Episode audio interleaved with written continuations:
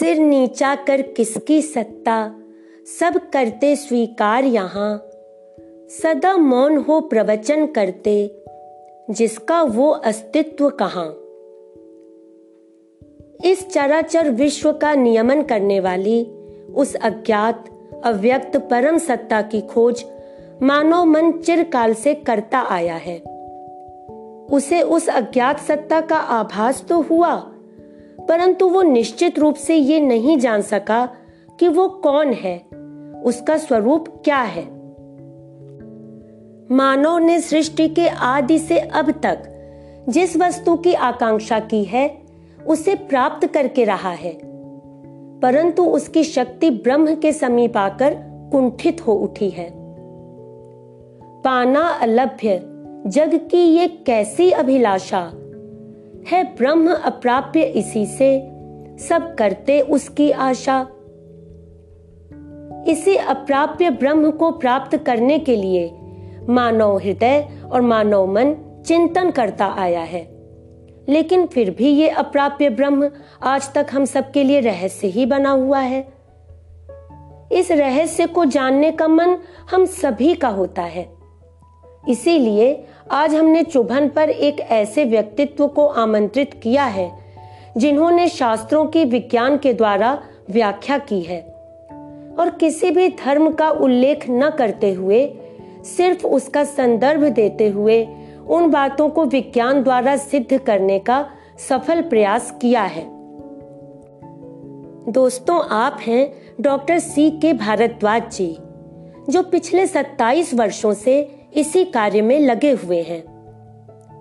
Doctor Bhardwaj जी ने primary secondary और उच्च शिक्षा के विकास और उन बातों के क्रियान्वयन के लिए अनुसंधान कार्य किए तथा यूनेस्को और विभिन्न शिक्षा बोर्ड जैसे सीबीएसई, एनसीईआरटी और एआईसीटीई के साथ मिलकर कार्य किया। दोस्तों देखा जाए तो शायद हमें ठीक से पता ही नहीं कि धर्म क्या है परमात्मा क्या है? हमारा शरीर कैसे बना? ब्रह्मांड कैसे बना? मन क्या होता है? आत्मा जो मृत्यु के समय शरीर छोड़ जाती है, वो क्या होती है? ये सारे प्रश्न हमारे लिए अनुत्तरित ही रहते हैं। ज्ञान का इतना बड़ा भंडार उपलब्ध है, फिर भी हमें नहीं पता।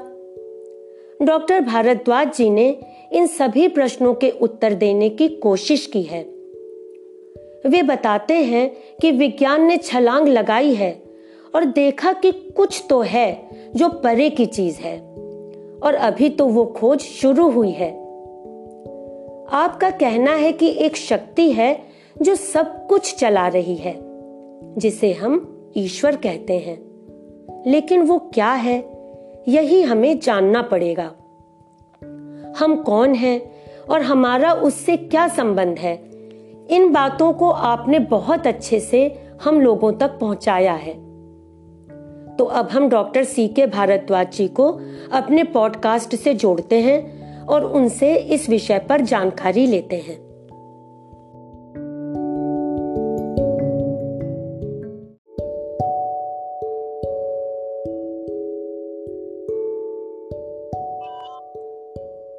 हाँ जी सर, नमस्ते।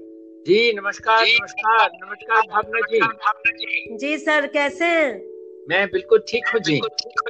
चलिए सर मुझे लग रहा है कि आज का कार्यक्रम निश्चित रूप से रोचक होने वाला है क्योंकि आज आप हमें विज्ञान और आध्यात्म का समन्वय इस विषय पर बताएँगे जो कि अपने आप में ही जिज्ञासा उत्पन्न कर रहा है हमारे मन में। जी। तो अगर कहें सर तो हम लोग चर्चा शुरू करें समय को ना खराब करें। जी। है ना सर करते हैं शुरू हम लोग अपनी चर्चा। तो सबसे पहले तो सर आज के विषय के ऊपर जब हम बात करने जा रहे हैं तो मैं आपसे जैसा कि मेरी दो तीन दिन पहले आपसे बात हुई तो आपने बताया कि आप पिछले सत्ताईस सालों से लगे हुए हैं इस कार्य में। तो मैं ये जानना चाहूँगी कि ऐसा क्या आपको महसूस हुआ जो आपने इस दिशा में सब कुछ छोड़कर लग गए आप? हाँ एक एक छोटी सी कहानी है उसमें जो जीवन में घटित हुई उसके आधार पर मुझे ये बताना है कि अप्स एंड डाउन्स जीवन में जितनी भी आती हैं तो मुझे भी बिज़नेस में अप्स एंड डाउन्स आई जब वो बहुत ज़्यादा परेशानी का बायस बन गई। और ऐसा हुआ कि अभी तो जीवन ही त्याग देना चाहिए सुसाइड कर लेना चाहिए इस किस्म के ख्याल आने लगे। क्योंकि दुखों से भरा है ये संसार। तो इसलिए इस विषय को देखते हुए कि भाई इतने सारे दुख आ गए इकट्ठे और जो परेशानियाँ आई सरकारी कुछ पॉलिसीज़ ऐसी थी जिसने बिज़नेस में बड़ी परेशानियाँ पैदा कर दी और एक बहुत अच्छा बड़ा बिज़नेस चलते हुए उसे मुझे अचानक बंद करना पड़ा गवर्नमेंट की बैड पॉलिसीज़ के अनुसार। क्योंकि this happened you know in those years तो बड़ी लंबी कहानी हो जाएगी तो बेटर है कि उसका जो इफ़ेक्ट हुआ मुझे कि मुझे खोजना है कि मैं कौन हूँ। और ये मृत्यु के समय में क्या चीज़ है जो शरीर को छोड़ जाती है? तो जब उस विषय पर मैं उस विचार से गया कि भाई मैं अपने आप को कहीं ए, अगर ऐसे सुसाइड करते हैं तो बहुत पेन होता है। तो सत्संग में पता लगा कि एक हज़ार बिच्छुओं के डंक का दर्द होता है। तो इसलिए भाई सुसाइड नहीं करना चाहिए। बड़ी परेशानी होगी। तो इस विषय को सोचते हुए एक नई बात दिमाग में आई 1992 में एक आर्टिकल पढ़ा मैंने रीडर्स डाइजेस्ट में कि अगर आप अपनी बॉडी को फ्रीज कर लेते हैं तो तो पेन नहीं होता। तो आई डिसाइडेड कि let me commit this suicide you know in Russia because मेरा रशिया बहुत आना जाना होता था I am connected with academies of sciences there okay ताकि भाई दिसंबर में जाएँगे तो वहाँ माइनस टेम्परेचर होते हैं। और एक बड़ी सी वहाँ झील है भाई तो उसके बीच में वो लोग मछली वगैरह पकड़ते हैं। बाइकल है नाम उसका। तो भाई वहाँ जाएँगे और उस उस होल में घुस जाएँगे और फ्रीज हो जाएँगे। तो ये सब लेकिन जब हुआ तो वहाँ पर एक कॉन्फ्रेंस हुआ। उस कॉन्फ्रेंस में क्योंकि वो मेरे वहाँ जाने से पहले साइबेरिया की कैपिटल नोविसिबिर्ग से वहाँ एक कॉन्फ्रेंस हुआ। उस कॉन्फ्रेंस में एक बहुत सुंदर बात हुई। वहाँ एक साइंटिस्ट थे doctor Alexander young scientist you know तो उन्होंने वो लेजर सर्जरीज पर काम कर रहे थे। थे तो उनकी उंगली में जरा सा पेंसिल छीलने के वक्त एक जरा सा कट लग गया और छोटा सा उसका स्किन का टुकड़ा लटक रहा है उंगली में। हम्म। दो दिन हो गए तो उन्होंने उसको खींच के निकाला और उसको माइक्रोस्कोप में रख के लेजर का इस्तेमाल करने लगे। और उसमें उन्होंने देखा कि वो तो बढ़ रहा है और उसका साइज़ बढ़ गया और अचानक फिर वो लुका। तो उनका तात्पर्य ये था मुझे बताने का उस कॉन्फ्रेंस में जो मैंने टेक अवे किया कि there are thousands of cells in that small little piece of their skin तो हर उन्होंने ये बताया कि हर सेल अपने में ज़िंदा है। तो हमारे शरीर में तो हंड्रेड ट्रिलियन सेल हैं। हम्म, और हम्म। उन सेलों में वो सब ज़िंदा है क्योंकि हम किडनी डोनेट करते हैं तो वो काम करते हैं दूसरे की बॉडी में। आइस डोनेट हो जाती है मरने के बाद में भी। और इस प्रकार वो जो सेल है उसमें तीन चीज़ें हैं। एक तो उसका मेटेरियल बॉडी है एक उसका माइंड है और एक उसमें क्रिएटिव इंटेलिजेंस है वो इंडिपेंडेंट बॉडी है। तो वो इंडिपेंडेंट हम्म। बीइंग है तो पहले ए, मुझे ये ख्याल हुआ कि अब तो भाई ये सब जानना चाहिए कि मेरे शरीर में अगर हंड्रेड ट्रिलियन सेल होते हैं अप्रोक्सीमेटली तो वो कैसे काम करते हैं? तो आत्मज्ञान पाने के लिए उसको और ये सोचा कि भाई जब तक ये ज्ञान नहीं हो जाएगा तब तक नहीं जाना चाहिए दुनिया से और ये दुनिया में बांटना चाहिए कि ये है क्या? तो बस तब से इसी विषय में लगे हैं और बहुत सुंदर सुंदर अनुभव हुए। हमारी माता जो है वो अभी 101 साल से अधिक हो गई हैं। उन्होंने जेनेटिक इंजीनियरिंग किया। जब उन्होंने गर्भ में धारण किया तो यह निश्चय किया कि मेरा बच्चा विज्ञान और अध्यात्म का समन्वय करे जिस पर आप आज चर्चा करना चाहते हैं। तो मुझे वो बताना है कि भाई माता के गर्भ में जो सिंगल सेल होता है उसमें माता का एग और पिता का स्पर्म मिलता है। उन दोनों में दोनों की इंफॉर्मेशन विद्यमान है। मीन्स कि आँखों का रंग कैसा होगा चेहरे के फीचर्स कैसे होंगे और बच्चा कैसा दिखाई देगा जब वो पढ़ेगा तो। अब ये बात को समझना कि एक छोटे से सेल में जो जाइगोट नाम का सेल है जो पहला सेल माता के गर्भ में बनता है जी। वह सेल एक से अनेक हो रहा है। एकम बहुश्याम। जी। हमारे शास्त्रों में आया ना? जी, तो जी. परमात्मा पहले एक था अकेला था परम आनंद की स्थिति में आनंदित था। उसे अपने बच्चों से प्यार करने की मौज उठी वो तो अकेला है। तो वह एक से अनेक हुआ। इस प्रकार वो एक से अनेक जो क्षमता है वो सेल हमारा जाइगोट नाम का सेल भी एक से अनेक हो रहा है। जी, जी. अब उस सेल में टोटल इंफॉर्मेशन है आपके R N A DNA strand you know millions of strands हैं उसमें। और हर बॉडी के कंपोनेंट का उसमें डिज़ाइन ऑलरेडी पहले से विद्यमान है उस छोटे से सेल में। जी, अब वो सेल जब एक से अनेक हो रहा है और वह सेल जब हार्ट की लोकेशन में जाता है तो हार्ट की लोकेशन में पहुँच के वो अपने आप को ट्रांसफॉर्म करता है। इसमें हार्ट के सेल में जो पंप का कार्य कर रहा है बिल्कुल एंटायरली डिफरेंट है वो सेल से। तो वही सेल जब फर्दर जाएगा तो वो फर्दर अगर किडनी की लोकेशन में जाएगा तो वो अपने आप को ट्रांसफॉर्म करेगा किडनी के सेल में जो कि फ़िल्टर का काम कर रहा है। जी जी। अब वही सेल आँख में जाएगा जो कि ब्रेन से ज़्यादा कॉम्प्लेक्स है। नाउ यू कैन इमेजिन कि हमारे छोटे से सेल में भी कितनी बड़ी क्षमताएँ हैं और वो क्या क्या नहीं कर सकता अपने आप को ट्रांसफॉर्म भी कर सकता है। जी। तो ये बातें समझने के लिए पिछले सत्ताईस साल से हम लोग इस खोज में लगे कि भाई ये क्या ज्ञान है? आत्मज्ञान क्या है? क्योंकि ये जाना कि भाई पूर्ण से पूर्ण निकलता है। पूर्ण मुदम पूर्ण मुजत वो जो श्लोक है संस्कृत का। मैं अच्छा तो संस्कृत का ज्ञाता नहीं हूँ। लेकिन ये देखना कि वो एक से अनेक हो रहा है और पूर्ण से पूर्ण निकल रहा है। जी। तो फिर उस पर सृष्टि का निर्माण कैसे हुआ और ये सब कैसे बना इन विषयों पर चर्चा शुरू हुई खोज शुरू हुई राधर जी जी। तो खोज में ये पता लगा कि भाई हमारे शास्त्रों में तो एक वो श्लोक आया ना एकम बहुशा। वो एक से अनेक हो गया। और वो ए आर रहमान का बड़ा सुंदर सा एक गाना है कुन फाया कुन। जी। पहले कुछ नहीं था वही था वही था। जी। तो वो जो ताकत है वो कैसे एक से अनेक हुई तो संतों ने बहुत अच्छे से बयान किया उसको कि प्रेम सिंध से मौज उठ जगत किया उज्जास सतगुरु रूप अवतार धर घट घट प्रेम प्रकाश। तो वो जो ताकत है वो जो सत्ता है वो प्रेम का सागर है और प्रेम तो केयरिंग है। और साइकोलॉजिस्ट ने तो प्रेम को बड़े अजीब ढंग से बयान कर दिया क्योंकि वेस्टर्न स्कॉलर्स ने काम किया वो बॉडी और माइंड पर काम किया उन्होंने। बिल्कुल। तो उन्होंने उस प्रेम की परिभाषा मन के आधार पर लस्ट में बयान कर दी और शरीर के आधार पर सेक्स में बयान कर दी। जबकि प्रेम तो केयरिंग है और माता के प्यार से पता लगता है। जी। तो इसलिए ये सब सोच विचार आने लगे कि भाई ये सब क्या मामला है? हम पैदा होते हैं मर जाते हैं ये ब्रह्मांड है।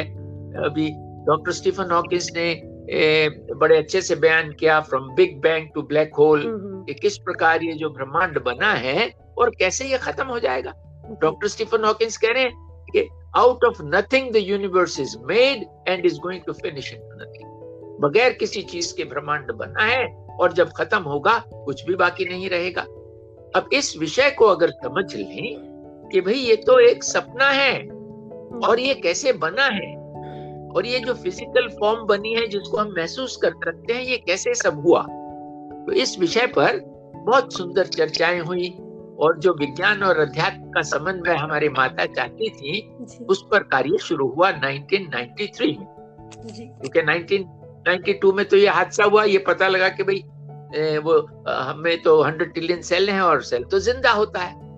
तो कैसे वो हमारे शरीर में काम करते हैं, इस विषय पर हमने खोज शुरू किया और बहुत ही सुंदर विषय निकल के आ गया। तो अभी मुझे ये बताना था कि एकम बहुशाम वो ताकत जिसको हम मॉडर्न साइंस में पार्टिकल और वेव थ्योरी से जान सकते हैं।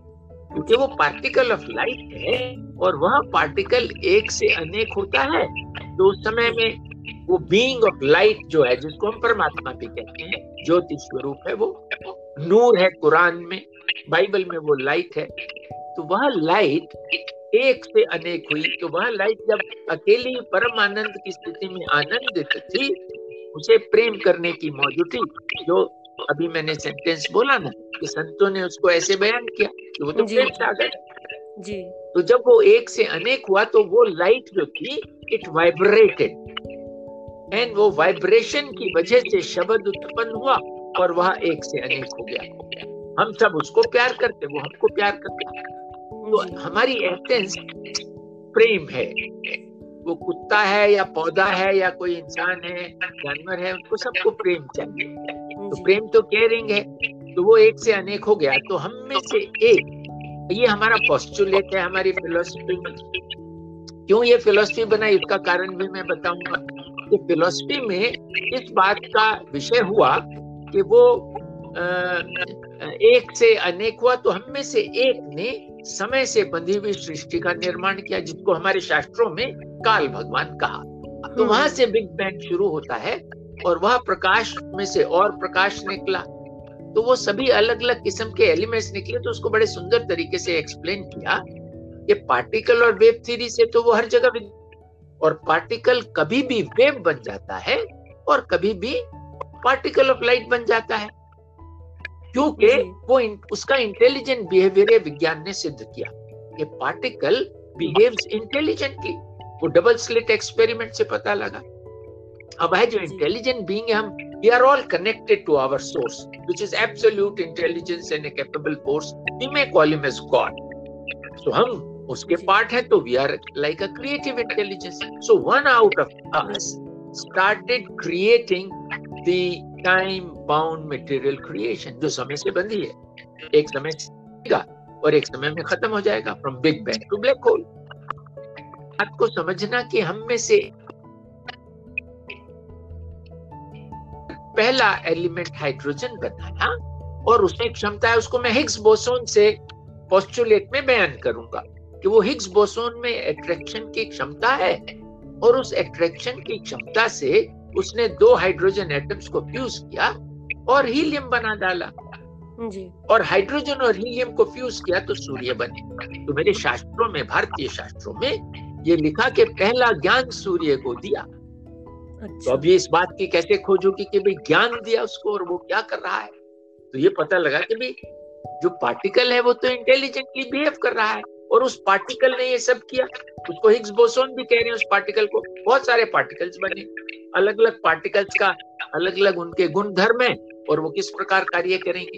तो मैं ये बता रहा हूँ कि अब जब हाइड्रोजन हीलियम बन गया और सूर्य बन गए तो अभी पता लगा रिसेंटली साइंस में जी। क्योंकि सत्ताईस सालों से ये सब विषय को खोजने लगे हैं तो अभी पता लगा कि 22 प्लेसेस से ब्रह्मांड में सिग्नल्स आ रहे थे। तो जब वो सिग्नल आ रहे थे तो उसको एनालिसिस करना शुरू किया। तो पता लगा दो दो सूर्य बाईस जगह मिलके और एलिमेंट्स बना रहे हैं। किस प्रकार बना रहे हैं? मैं उसको वर्षन में एक्सप्लेन करने की कोशिश करता हूँ शब्दों में अगर समझ में आए। लेकिन इसकी वीडियोस देखने से ऑडियो अगर ऑडियो और वीडियो होंगी तो बहुत सुंदर से समझ में आएगा। बिल्कुल तो भाई दो सूर्य एक सूर्य अगर कंटेंस हो जाए छोटे से साइज़ में जैसे तीन गुना मेरा सूर्य है। अगर उसको दिल्ली जितने शहर का कर देंगे तो वो न्यूट्रॉन स्टार का रूप ले लेगा और बहुत हैवी हो जाएगा। हम्म। और वो इस प्रकार के 22 जगह ये हैपनिंग्स हो रहे थे उसके चारों तरफ़ एक दूसरा फ्लफी स्टार घूम रहा है। जी। तो इस घूमने में उस तारे में से जो 700 टाइम्स पर सेकंड अपनी एक्सिस पर घूम रहा है उसमें गामा रेस और रेडियो वेव्स निकल रही हैं लगातार। जी। और वह जो चारों तरफ़ सूर्य घूम रहा है उसको जला रहा है। और जला के उसको आयनाइज मटेरियल में कन्वर्ट कर रहा है। बहुत हाई टेम्परेचर पर है। वो धुएँ की तरह से चारों तरफ़ बिखर रहा है और लगातार 22 जगह ये कार्य हो रहा है। जी, तो वो मैं ये कहूँगा कि वो आयनाइज मटेरियल जो है वो हंड्रेड एंड ऑड एलिमेंट्स है। आप पढ़ाते हैं जो हमारे शास्त्रों में पाँच तत्वों के तरह से उसको बयान किया। जल अग्नि पृथ्वी वायु आकाश इत्यादि। तो हमारे यहाँ तो वो hydrogen helium oxygen carbon calcium ये सभी किस्म के एलिमेंट्स हैं 118 है पीरियोडिक टेबल के अनुसार। तो वो गैसेस फॉर्म में बन गए। अभी ये जो दो सूर्य बीच में एक दूसरे को जला रहा है सेंटर वाला सूर्य जो उसके चारों तरफ़ घूम रहा है उसकी परिधि में उसके चक्कर लगा रहा है तो वो जल रहा है। 700 टाइम्स पर सेकंड उस पर millions of degrees temperature blast हो रहा है और वो आयनाइज्ड मटेरियल में कन्वर्ट हो रहा है। तो ये दोनों सूर्य बीच वाले समय के बाद में जब ये ब्लास्ट होते हैं तो और सूर्य बनते हैं। और वो सूर्य अपनी अपनी गैसेस को अपने अपने डायरेक्शंस में लेके चले जाते हैं। तब मुझे ये बताना है कि आपका सूर्य उन्हीं सूर्यों में से एक है और जो जितने भी प्लैनेट्स हैं हमारे अराउंड वो सब वो गैसेस थी। हॉट गैसेस तो आहिस्ता आहिस्ता ठंडी होकर वो मोल्टन लावा में बदली। सभी प्लैनेट्स मोल्टन लावा में बदल रहे थे। तो मेरी धरती छह घंटे में घूम रही थी। मोल्टन लावा की। क्योंकि वो आहिस्ता आहिस्ता ठंडे होके अलग अलग टुकड़े जमे और ये बन गए। अब इसके बनने में जो बेहतरीन काम हुआ कि छह घंटे में घूम रही है, एक दूसरी मोल्टन बॉडी मेरी धरती से आके टकराती है। और वो टकराने के बाद में मेरी धरती तेईस घंटे छप्पन मिनट फ्यू सेकेंड्स में घूमती है। तकरीबन चौबीस घंटे में, और टिल्ट हो जाती है। अगर टिल्ट ना होती तो मौसम ना आते जाते। अब ये बात का बताना कि it is an intelligent design तो वो जो इंटेलिजेंट बीइंग है one out of us he is creating this and उसकी क्रिएटिव इंटेलिजेंस का आउटर एक्सप्रेशन उसकी अटेंशन है। And attention is like a particle of light which can see and act in all the directions it's an omni scanner तो वो omni scanner उस उस, उसमें जो ऊर्जा है, हमारी अटेंशन में so I say that wherever the attention goes the divine energy flows तो उस डिवाइन एनर्जी ने उस पर्टिकुलर मोल्टन बॉडी को मेरी धरती से टकरवाया और जो टक्कर खा के जो ऊपर उड़ा, वो चंद्रमा बन के मेरी धरती के चारों तरफ़ चक्कर लगाने लगा तो ये जब जब ये सब विज्ञान की चीज़ों को ढूंढते ढूंढते हमने देखा it was really wonderful to know कि उस परमात्मा ने टोटल धरती कैसे बनाई फिर इस पर पानी कैसे आया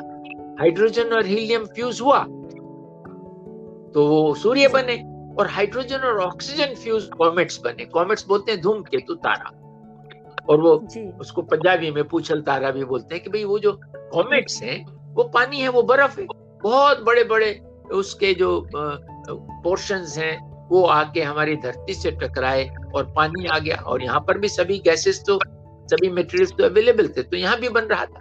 तो समुद्र बन गए। और वो टेक्टोनिक प्लेट्स जो थी वो हिली क्योंकि ऊपर में जो जम जाता है हमारी क्रस्ट जो जम जाती है जैसे दूध के ऊपर में मलाई जम जाती है। आप हाथ से हटाते हैं तो उसमें रिंकल्स पड़ते हैं ना। तो इसी प्रकार वो टकरा के हिमालय बने मेरी धरती बन गई पानी आ गया। अब इसमें जीव नहीं था। बहुत सुंदर विषय है। कि आपका जीव कैसे बना ताकि हम जितने भी सवाल हैं आज के उनको सबको मैं बयान कर सकूँ आपको। तो मुझे ये बताना है कि जब पानी आ गया उबलता बरसता नीचे से तो मोल्टन लावा अभी भी निकलता है। तो वो जो सभी एलिमेंट्स थे वो मिक्सअप होके प्रोटीन्स बन गए। और जीवन की शुरुआत होती है जब प्रोटीन्स में एक बूंद अमीनो एसिड डाल दिया जाए तब जीवन स्टार्ट होता है। तो इसको बोलते हैं सिंथेसिस ऑफ़ प्रोटीन्स लेकिन अमीनो एसिड कैसे बना? जब इस पर खोज हुई तो पता लगा कि अगर light and sound, if it strikes on pure elements, converts them into amino acids. और ज्योति और श्रुति मीन्स लाइट एंड साउंड अगर प्योर एलिमेंट तो उसको अमीनो एसिड में बदलेगा। और अमीनो एसिड प्रोटीन्स को सिंथेसाइज करेंगे। और वो जो लाइट एंड साउंड है उसको मैं बयान करूँ मैं अभी पहले कह के हटा हूँ कि पार्टिकल ऑफ़ लाइट और पार्टिकल और वेव थ्योरी से ये सिद्ध होता है कि पार्टिकल इंटेलिजेंटली बिहेव करता है। वो तो इंटेलिजेंट बीइंग है। तो हमारी आत्मा जो लाइट एंड साउंड है ज्योति और श्रुति है वो उस पर्टिकुलर एस्पेक्ट में वो इंटेलिजेंटली बिहेव करती है। वो इंटेलिजेंट बीइंग है। तो एब्सोल्यूट इंटेलिजेंस कैपेबल फोर्स से जुड़ा है। हर समय वो भंडार, वो क्लाउड कंप्यूटिंग का वर्ड यूज़ कर ले तो हमेशा उससे वो सब इंफॉर्मेशन और सब चीज़ें, उसको विद्यमान है, उसको अवेलेबल है। तो मेरी क्रिएटिव इंटेलिजेंस ने वो अपने आप को कन्वर्ट किया लाइट एंड साउंड ने प्योर एलिमेंट्स पर आके अमीनो एसिड बनाए और अमीनो एसिड्स ने प्रोटीन्स को सिंथेसाइज किया और सिंथेसाइज करने के उपरांत पहला सिंगल सेल बना, जो बच्चों को आप पढ़ाते हैं क्लास में स्कूल में। सिंगल सेल जो है, उसमें तीन चीज़ें हैं। एक तो उसमें उसका मटेरियल बॉडी है, एक उसमें इंफॉर्मेशन सिस्टम और लॉज ऑफ़ नेचर है उसके माइंड के रूप में, और एक क्रिएटिव इंटेलिजेंस है। वही मुझे बताना है कि जो ब्रह्मांड में तीन चीज़ें हैं, वो फ्लोटिंग मटेरियल बॉडीज हैं, जो हंड्रेड एंड ऑड एलिमेंट से बनी है। एक गुरुत्वाकर्षण चुंबकीय क्षेत्र से सारा ब्रह्मांड घूम रहा है। तो वह जो गुरुत्वाकर्षण चुंबकीय क्षेत्र है उसमें दो चीज़ें प्रोमिनेंटली नज़र आती हैं। एक तो उसमें नज़र आता है कि उसमें 2G, 3G, 6G इंटरनेट सब इंफॉर्मेशन सिस्टम विद्यमान है cloud computing everything you know वो सब चीज़ें उसमें विद्यमान है। और उसमें लॉज ऑफ़ नेचर है। अगर एप्पल गिरता है तो न्यूटन कैलकुलेट करता है। तो एक वो यूनिवर्सल माइंड हो गया फ्लोटिंग मटेरियल बॉडीज हो गई और एक एब्सोल्यूट इंटेलिजेंस कैपेबल फोर्स होगी जो उसको रन करती है। जिसको हम परमात्मा भी कह सकते हैं। वो तो एक है सभी सभी धर्मों का एक ही है लेकिन उसको बयान करने में क्या हुआ वो मैं उस पर अभी चर्चा करता हूँ। लेकिन पहले ये बताना है कि उस ताकत ने ये सारा ब्रह्मांड बना लिया और उस ब्रह्मांड में तीन चीज़ें हैं। floating material bodies, the universal mind embedded with information system and laws of nature, and absolute intelligence capable force, which is energizing the field. We may call it as Higgs field and the quantum field, etc. In science, we can give certain names to that. और उसमें जो material bodies है तो उसमें atoms हैं. So it is energizing the field and each atom. So this is how the creation has got three basics. तो वो जो पहला सिंगल सेल बना उसमें भी वही तीन चीजें हैं कैसे? क्योंकि हमारी आत्मा, जो कि क्रिएटिव इंटेलिजेंस जिसको मैं कह रहा हूँ, और वो तो कनेक्टेड है एब्सोल्यूट से। So as soon as it enters the creation it acquires the laws of nature and information system from the universal mind. तो मेरी आत्मा ने ब्रह्मंडी मन से इंफॉर्मेशन सिस्टम और लॉज ऑफ़ नेचर को एक्वायर किया। तो आई से कि acquired mind which is known as causal mind और causal body be created as sketch तो हम तो एक से अनेक हो गए हम में से एक ने ये सृष्टि का निर्माण किया जिसको हमारे शास्त्रों में काल भगवान का और वो आकर्षण है तो सर वो जो आकर्षण के नाम से मैं उसको समझता हूँ क्योंकि भगवान कृष्ण का नाम भी आकर्षण ही है उसका अर्थ तो यही है।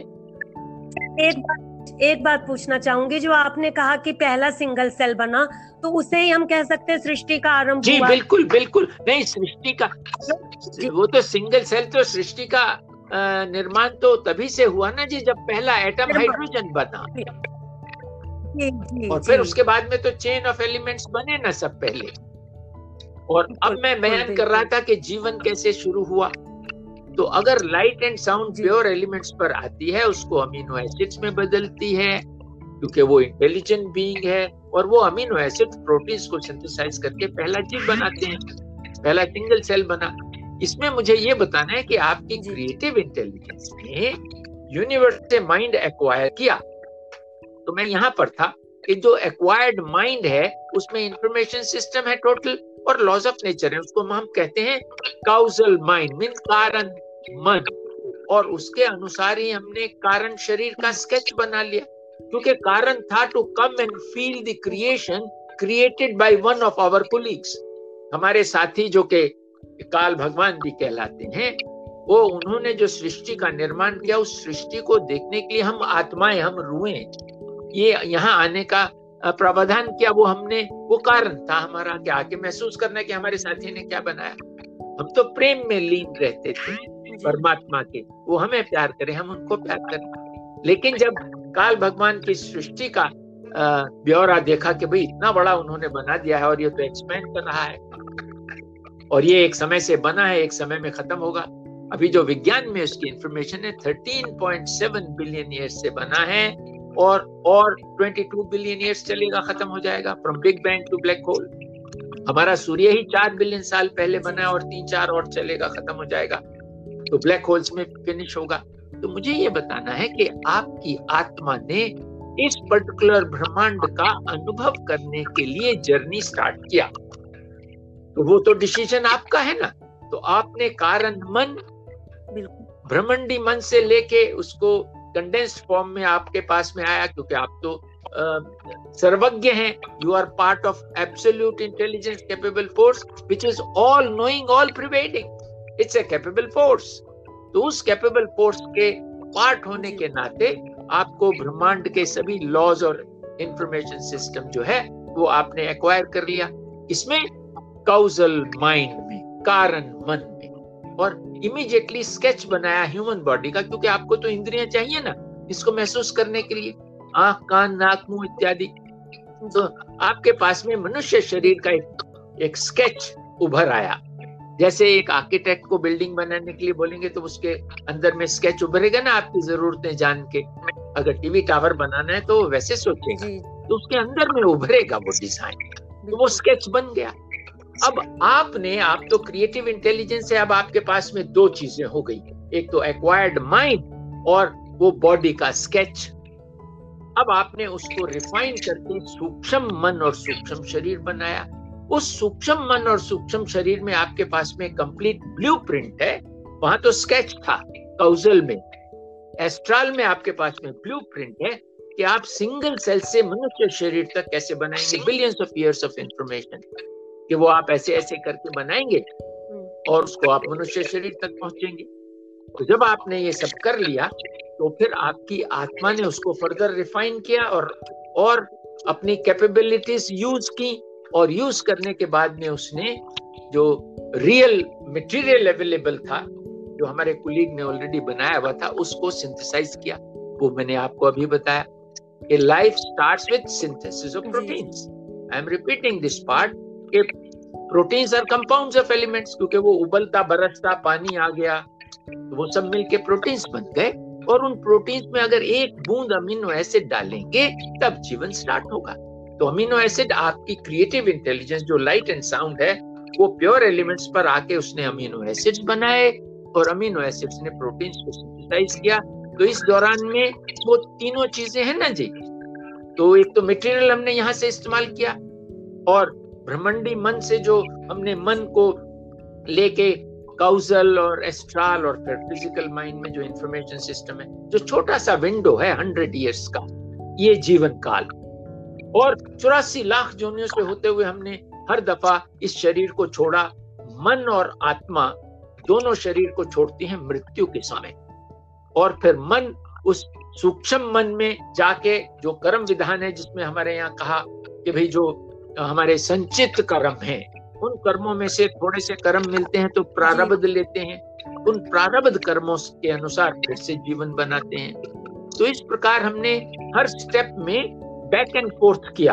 अपने सूक्ष्म मन में जाते और फिर स्थूल बनाते। इस प्रकार हमने चौरासी लाख जोनियों से होते हुए मनुष्य शरीर को बनाया। सो so, आपकी आत्मा कैपेबल फोर्स है और परमात्मा से जुड़ी है। उस उसके कारण आप में सभी क्षमताएँ हर समय विद्यमान रहती हैं। क्योंकि पार्टिकल और वेव मीन्स ज्योति और श्रुति से आप हर समय जुड़े रहते हैं। आप उसी ताकत को रिप्रेजेंट कर रहे हैं। लेकिन जब आप मनुष्य शरीर में आ गए तो आपने तो अपने आप को शरीर समझा। ये कहा शरीर देख के कि माइट इज़ राइट मुक्का मारूँगा, सब छीन लूँगा। और आपका मन, अब आपको इंफॉर्मेशन जो आप इकट्ठी कर रहे हैं, उससे आप सीख रहे हैं, जो शरीर की जरूरतें हैं, वो है भूख, कपड़ा, मकान, दुनिया के सामान सेक्स एंड स्लीप मन डील करता है उनके इंफॉर्मेशन में, जो उसकी इंफॉर्मेशन को संभाल के रखता है। और लॉज ऑफ़ नेचर भी है उसमें जैसी करनी वैसी भरनी। थर्ड लॉ है ना जी every action has got an equal and opposite reaction ji. So what you did आपने उनका ख्याल नहीं किया। आप तो समझे कि आप तो बॉडी हैं। तो बॉडी के लिए सभी कार्य करते रहे। अब किसी को मारे और खा जाए। फिर पता लगे जो अनुभव किया कि भाई अभी बर्फ़ पड़ती है इस सीज़न में वो गाँव का वो वाला रास्ता बंद हो जाएगा और मैं इधर से जाके लूट लूँगा। तो वो जो नए नए इंफॉर्मेशन को यूज़ किया किसके लिए? शरीर की जरूरतों के लिए जो कि भूख कपड़ा मकान दुनिया के समान सेक्शन स्लीप है। और मन उसमें डील कर रहा है। काम क्रोध लोभ मोह अहंकार राग द्वेष भय और चिंता इन गुणों में डील करता है क्योंकि वो तो इंफॉर्मेशन पर ही डील करता है ना जी। तो इस प्रकार ये सब होता रहा और ये दोनों मिलके आत्मा को गधे की तरह से यूज़ करने लगे। जबकि पहले चौरासी लाख जोनियों से होते हुए क्रिएटिविटी ने उस आत्मा ने आपके मन और शरीर को इस्तेमाल करके जो आपने पहले डिसाइड किया था कारण मन में, कि आपको मनुष्य शरीर चाहिए इसको अनुभव करने के लिए वो आपने बना लिया। तो आपको वो ताकत हमेशा हेल्प करती थी। लेकिन जैसे ही आपने कारण मन लिया था, तब से आप इंडिविजुअल हो गए थे। आप उससे अपने आप को आपने हट परमात्मा से अलग से समझा और अपनी ईगो के कारण आपने ये सब कार्य करना शुरू किया कि भाई मैं भी तो कर सकता हूँ जब मेरा साथी कर सकता है तो मैं भी कर सकता हूँ। तो इस प्रकार ईगो ने बहुत ज़्यादा घेर लिया हम लोगों को और हम इंडिविजुअल हो गए और पक्के इंडिविजुअल होने लगे। काउजल माइंड और काउजल बॉडी के बाद में सूक्ष्म मन और सूक्ष्म शरीर में इंडिविजुअलिटी और ज़्यादा आ गई क्योंकि हमने सिंगल सेल से मनुष्य शरीर तक बनाया। और फिर जब हम मनुष्य शरीर में आ गए तो हम और भी अधिक इंडिविजुअल हो गए। तो हमने अपने मन के आधार पर कहना शुरू किया मैं सब जानता हूँ। तो वो अहंकार आने लगा क्योंकि मन तो डील कर रहा है ना उसमें। अब आत्मा के गुण में थोड़े से बताना चाहूँगा यहाँ कि वो है प्रेम दया क्षमा। प्रेम मीन्स केयरिंग जो मैंने पहले बताया। प्रेम दया क्षमा विवेक धैर्य शील नम्रता निर्भीकता state of art planning ability और उसकी एग्जीक्यूशन एबिलिटी फिर उसके बाद में justice let us face as it comes ये सब परमात्मा के गुण है, आत्मा के गुण है, क्योंकि वो तो क्रिएटिविटी है। हर हाल में कार्य कर सकती है। तो उसके गुणों से चलना था हमें यहाँ। लेकिन अभी हम मन के गुण से चलने लगे और शरीर की जरूरतों पर आधारित हो गए। क्योंकि हमें किसी ने समझाया भी नहीं, ना हमारे पास में समय था। हम हर समय अपने खाने में, शरीर में और मन की चीज़ों को पूरा करने में लगे रहे। ट्राइब्स बन गई। अलग अलग लोग रहने लगे एक दूसरे को लूटने लगे। फिर सिंधु नदी और सरस्वती नदी के बीच में जो सिविलाइजेशन डेवलप हुआ आज से हज़ारों साल पहले पंद्रह बीस हज़ार साल पहले से डेवलप होना शुरू हुआ होगा। तो वहाँ पर अठासी हज़ार ऋषि मुनि योगियों ने बैठ के वेदों की रचनाएँ की और उसमें और अधिक तरीके से जानने की कोशिश की। कैसे? क्योंकि उन्होंने अपने ध्यान को जो आत्मा का बाहरी स्वरूप है which is like an omni scanner इस ध्यान को अपने शरीर और मन से मेडिटेशन में अलग करके एब्सोल्यूट से जुड़ के वो ज्ञान की प्राप्ति की, ताकि हर आदमी को समझा सकें। क्यों समझाने की ज़रूरत है? क्यों नहीं हम अपने आप को जानते? क्योंकि हम अपने काल और माया में लिप्त रहते हैं। क्योंकि मन और शरीर मिलके इमोशंस बनाता है और इमोशंस हमें टेररिस्ट भी बनाती है। हमारी चीज़ों के लिए, हम सब कार्य करते हैं तो अपने लिए कार्य करेंगे सब सेल्फिश हो गए जबकि कुदरत का काम था सेवा भाव। और सेवा क्या था? जैसे बीज एक आम का बीज है, वो जो प्रोड्यूस करेगा तो वो अपने लिए नहीं बनाएगा जी। गेहूँ उगेंगे, अपने लिए नहीं उगता वो। वो पक्षी खाएँगे, जानवर खाएँगे, इंसान खाएँगे तो सेवा भाव है ना। अगर हम लोग सब सेवा भाव में लग जाएँगे तो किसी को, किसी भी व्यक्ति को भूखा नहीं सोना पड़ेगा। क्योंकि हम सब बांट लेंगे एक दूसरे की सेवा करेंगे। तो किसी को कोई कमी नहीं होगी। अभी तो क्या हो रहा है कि भाई वो लूट लाट के आप बड़े से बड़े व्यक्ति बन रहे हो पैसा इकट्ठा किए जा रहे हो सब आदमी उसी रेस में लगे हैं और काल और माया में लिप्स हो रहे हैं। जी जी। तो इस ज्ञान जानने का जो विषय उस पर और बड़ी बातें हुई।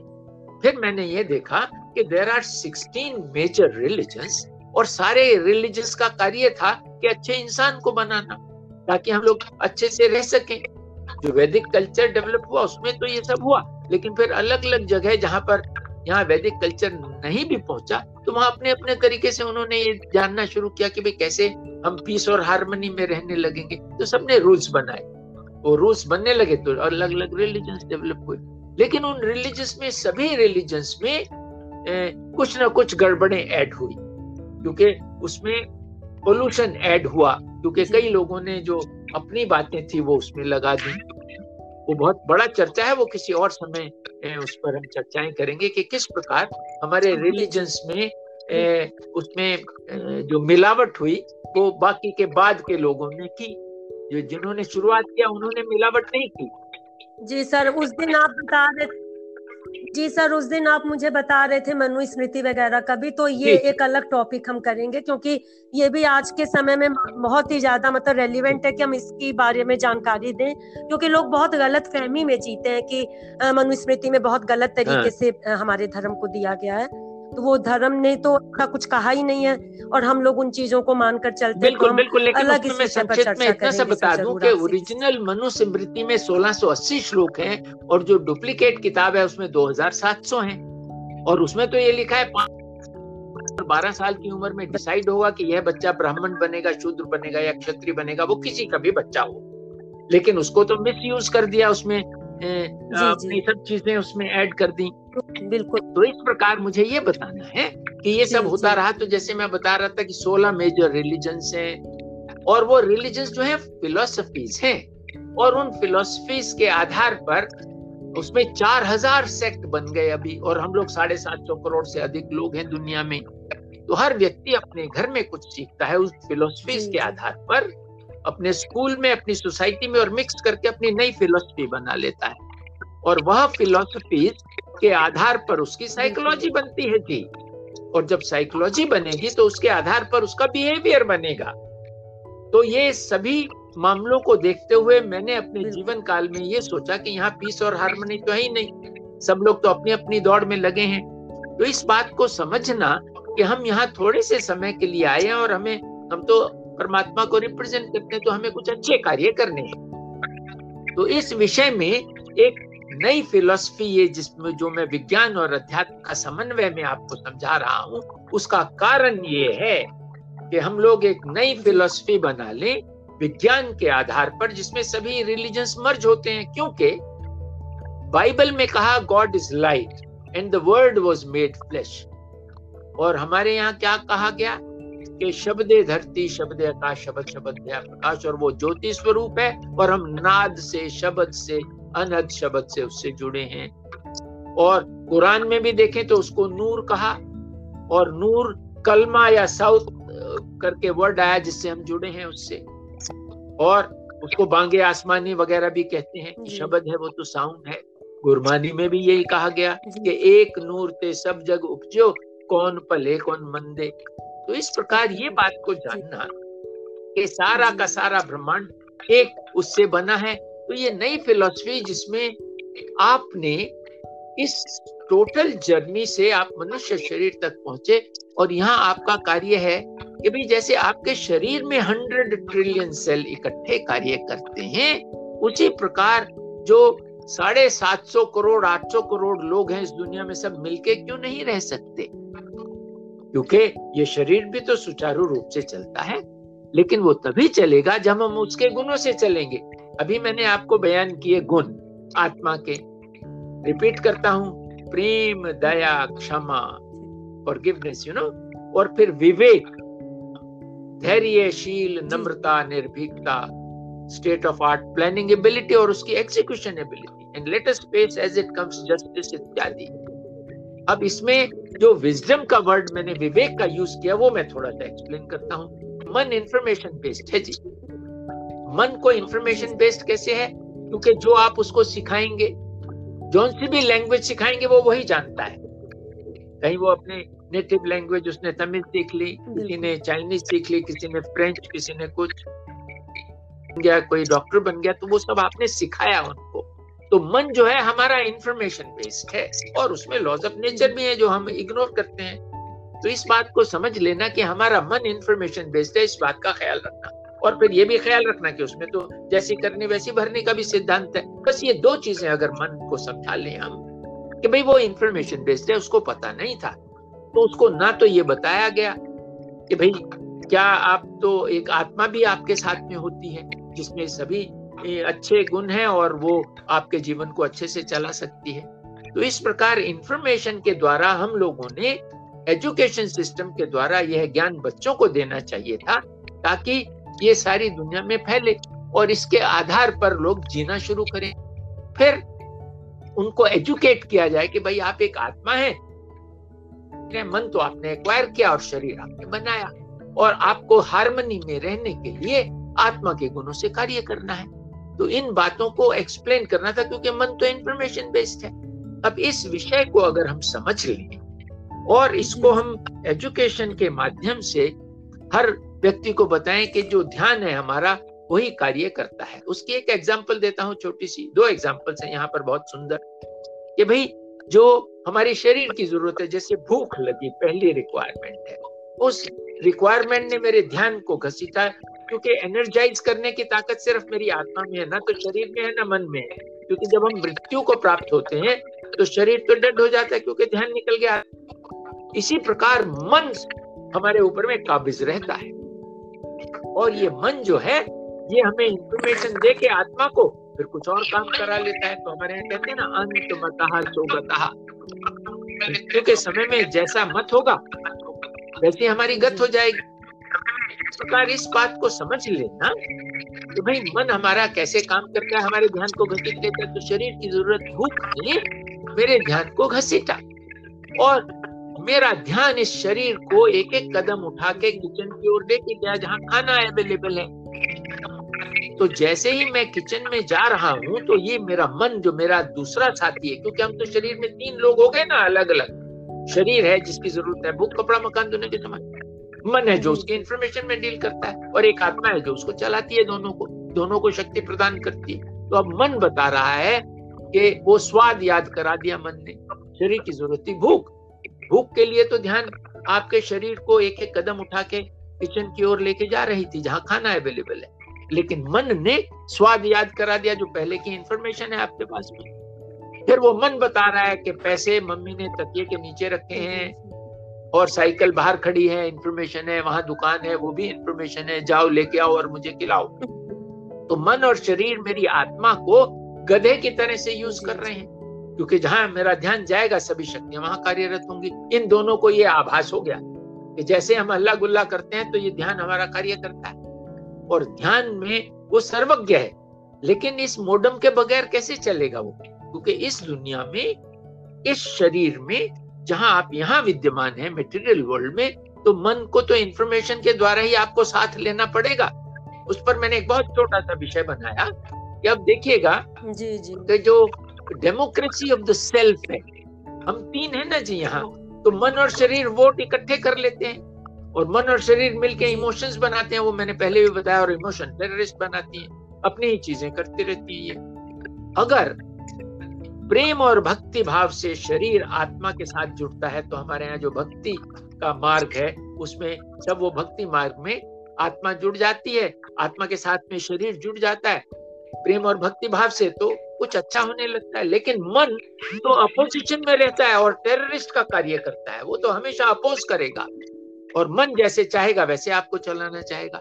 अब मन को अगर हम अपनी आत्मा के साथ में मिला लें तो और भी अच्छा काम हो जाएगा। उसको हम बगैर ज्ञान के नहीं मिला सकते क्योंकि वो तो डाउट पैदा करता रहता है ना हर चीज़ में। और उसका तो वाई हाउ वॉट इन सब चीज़ों पर वो मन कार्य करता है। तो इस प्रकार हमें इस बात को समझ लेना होगा कि किस प्रकार हम अपने इस विषय को समझ लें और ये जानने की भी ताकत तो आत्मा ही देती है। और मन की तरफ़ अगर आप ध्यान न दें तो मन भी निष्क्रिय हो जाता है। नहीं तो अंत मतः सोगता वो घसीटेगा और ले जाएगा। तो मैंने पर्सनल डेमोक्रेसी में बताया जो हमारे शरीर की डेमोक्रेसी है यहाँ से शुरू होगा कि अगर हमारी ये दोनों जो वोटे हैं, क्योंकि तीन व्यक्ति हो गए ना, और अगर वोट दे दी हमने अपने आत्मा को तो वो सुचारू रूप से चला सकती है ऑल नोइंग ऑल प्रिवेडिंग है। लेकिन मन अहंकार की वजह से उसको वोट नहीं देता है। तो इस प्रकार इस बात को समझाना कि भाई, देश में भी जो व्यक्ति आत्मा के गुणों से चलता है, वो राज्य करे। और जो मन और शरीर है, जो काल और माया है, उसको अलग से रखें। क्योंकि उसके भी अपने कार्य हैं, लेकिन जो विवेक है, उस विवेक का विषय ये हो गया कि आप ये जो मन में इंफॉर्मेशन है, शरीर के बारे में और मन के बारे में जो इंफॉर्मेशन और लॉज ऑफ़ नेचर को इकट्ठा किया है, उसको आपका विवेक डिसाइड कर सकता है कि आपको किधर कार्य करना है, कैसे कार्य करना है। क्योंकि आपकी आत्मा का बाहरी स्वरूप आपका ध्यान है, और वो ध्यान मैंने आपको एक्सप्लेन किया लाइक एन ओमनी स्कैनर एक प्रकाश का कर्ण है जो सभी दिशाओं में देख सकता है। आप पेपर को स्कैनिंग करते हैं तो एक ही साइड में उसकी रोशनी आती है और पेपर स्कैन होकर कॉपी बन जाती है। क्षमताएँ हैं उसमें। तो इसी प्रकार मैं ये बता रहा हूँ कि आपका जो आत्मा है, वो ज्योति स्वरूप है और वो ओमनी स्कैनर है, सभी दिशाओं में देख सकता है। उसको बोलते हैं विवेक और वो विवेक इंफॉर्मेशन जो पड़ी है दुनिया भर की उस इंफॉर्मेशन में से वही इंफॉर्मेशन पिक करके आपको एक्शन कराने के लिए बोलेगा। अब आखिरी विषय में भाषा पर आपको बताना चाहता हूँ क्योंकि ऐसे मौके कम मिलते हैं। तो मैं चाहूँगा कि ये ज्ञान जो है अभी 45 मिनट हो गए हैं तो मैं कुछ ही क्षणों में कुछ ही मिनटों में भाषा के ऊपर में एक बात बताना चाहूँगा कि महर्षि पाणिनि ने लिखा कि भाषा कहाँ से उतरती है उसका उद्गम कहाँ से है? उसी की वजह से झगड़े होते हैं महाभारत भी उसी से हुआ।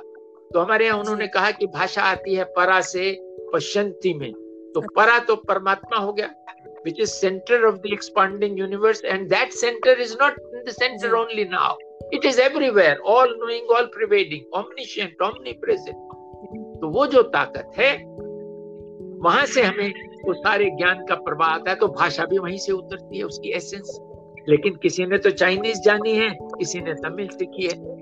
तो एसेंस वहाँ से उतरती है, वो एक ही है। और वो क्या है? वो प्रेम, दया, क्षमा तो वो जितने भी आत्मा के गुण हैं, उनसे परिपूर्ण, सुंदर भाषा आपकी आत्मा में उतरी।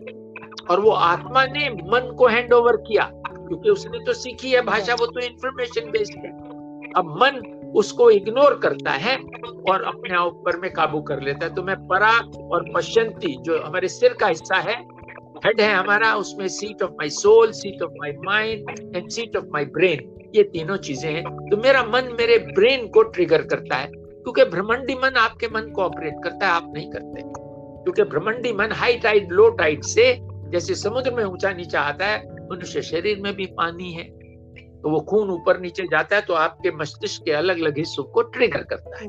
और वह ट्रिगरिंग से आपके शरीर में स्पंदन होते हैं और आप ऐसे एक्शन कर जाते हो। तो मैं बता रहा था कि जो भाषा का एसेंस है वो परमात्मा के घर से उतरा। आत्मा में परिपूर्ण था बहुत सुंदर भाषा उतरी थी। उसने मन को हैंड ओवर किया कि भाई आप बोलो क्योंकि तो आपने सीखी है ये भाषा। तो मन ने उसमें पोल्यूशन ऐड किया उसको उसने इग्नोर कर दिया आत्मा को। यही सिखाना है बच्चों को। और फिर क्या किया मन ने? ब्रेन को ट्रिगर कर दिया। हाई टाइड लो टाइड से। इलेक्ट्रिकल मूवमेंट्स आपके ब्रेन से निकली पश्चंती एरिया से। और वो फिर सारे शरीर में स्पंदन हो गए, आपकी बॉडी लैंग्वेज बन गई। फिर वही भाषा उतर के सेंट्रल डायफ्राम में गई, जो कि लंग्स और अमाशय के बीच में है, जिसको हम मध्यमा बोलते हैं। तो महर्षि पाणिनि बोल रहे हैं, परा से उत्तरी पश्चंती पश्चंती से उत्तरी मध्यमा और मध्यमा से निकली और वैखरी बन के मुख से निकली। तो जो सेंट्रल डायफ्राम में वो हिली छोटे छोटे हवा के पफ्स आपके लंग्स में से होते हुए और ट्रिकिया से होते हुए जो विंड पाइप है, उससे होते हुए लैरिंग फेरिंग्स में आए गले में और मुख से बैकरी के रूप में भाषा निकल रही है। क्या हुआ यहाँ पर? ये बच्चे को बताना है कि मन और शरीर ने पोल्यूशन ऐड कर दिया जी दोनों जगह। मन ने अपना पोल्यूशन ऐड कर दिया, काम क्रोध, लोभ, मोह, अहंकार भय, चिंता का। और शरीर ने अपना ऐड कर दिया। तो ये दोनों ने जो अपना पोल्यूशन ऐड कर दिया, वो भाषा निकल रही है मुख से। तो क्या बताना है बच्चे को कि पहले तोलो और फिर बोलो। तो इस विषय को किस ढंग से हम अगले एपिसोड में बयान करेंगे तो मुझे नहीं मालूम। मैंने अपना विषय आज का we are now getting to about 50 minutes तो thank you very much for listening and we will do other things later on कि किस प्रकार ये सारा कार्य हो रहा है। और हम लोग इस ज्ञान को और अगर अच्छे से बच्चों में बांट दें इसको हम राइट टू एनलाइटनमेंट में लेना चाहते हैं ड्यूटी टू गेट एनलाइटन और जो विषय है सबसे खूबसूरत। वो ये है कि हम इसको एजुकेशन में लाना चाहते हैं यूनेस्को में। इंटरनेशनल कुरिकुलम डेवलप कर रहे हैं human values ethics skills habits and wisdom development programme ताकि वह आत्मा के गुणों से हम अपने मन और शरीर को संचालित कर सकें। ना कि हम अपने शरीर और मन से उस आत्मा को गधे की करते रहें। Thank you very much for listening sir. मैं एक बात बोलना चाहूँगी कि हम आपके आभारी हैं। आपने इतना अच्छा हमको आज आ, मतलब मैं तो ये देख रही हूँ कि आध्यात्म और विज्ञान दोनों में ही आपने बहुत ही सूक्ष्म दृष्टि से अध्ययन किया है और ऐसे जोड़ के हमें बताया और बार बार आपने आत्मा के लिए गधा शब्द का प्रयोग किया सर। और वही मुझे लग रहा कि बहुत सही बात आपने की कि हम आत्मा को तो एकदम भूल गए और शरीर के गुणों पर ही एकदम आश्रित हो गए हैं। और वहीं से सारी गड़बड़ पैदा हुई है। और इस और जैसा कि सर आपने एक चीज़ भी दो तीन बार बोली एको अहम बहुश्याम वाली तो इसका मतलब जितनी भी चीज़ें हमारी विज्ञान की 100, 200, 300 साल की अब खोज हुई है ये सारे हमारे शास्त्रों पुराणों में भी है लेकिन उनका नाम लेने में भी हम हिचकते हैं कि नहीं शास्त्रों का नाम नहीं लेना वो तो धर्म की बात आ जाएगी। लेकिन धर्म की बात ये कैसे हुई? वो भी एक तरह से विज्ञान की ही बात है अगर हम उसको लें तो। तो इतना अच्छा आपने हमें समय करके आज बताया। Thank you very much thank you very much इसमें भी बहुत सारे विश्लेषण करने होंगे कैसे धर्मों में अलग अलग किस्म की बातें आ गई वो कैसे निकालनी होंगी उनमें से क्योंकि सब जगह एडिशन हुआ है पोल्यूशन तो वो बात देखना हमारे धर्म में भी है और मैं अभी तो सिख धर्म में भी उस बात का विषय आया कि उन्होंने एक लाइन ऐड कर दी कि सभी सिखन को हुक्म है गुरु मानियो ग्रंथ दसा गुराह की देह तो उन्होंने उस किताब को देह मान लिया जबकि वो मूर्ति पूजा में चला गया जबकि वो बगैर गुरु के बात नहीं समझ में आती। उपनिषद का अर्थ है जी, जी. कि गुरु सामने बैठा है शिष्य नीचे बैठा है और बिल्कुल करीब बैठे हैं दोनों और एक दूसरे से वार्तालाप करके क्वेश्चन आंसर करके अपने सभी डाउट्स को क्लियर करेंगे तब ये ज्ञान प्राप्त होगा। Thank you very much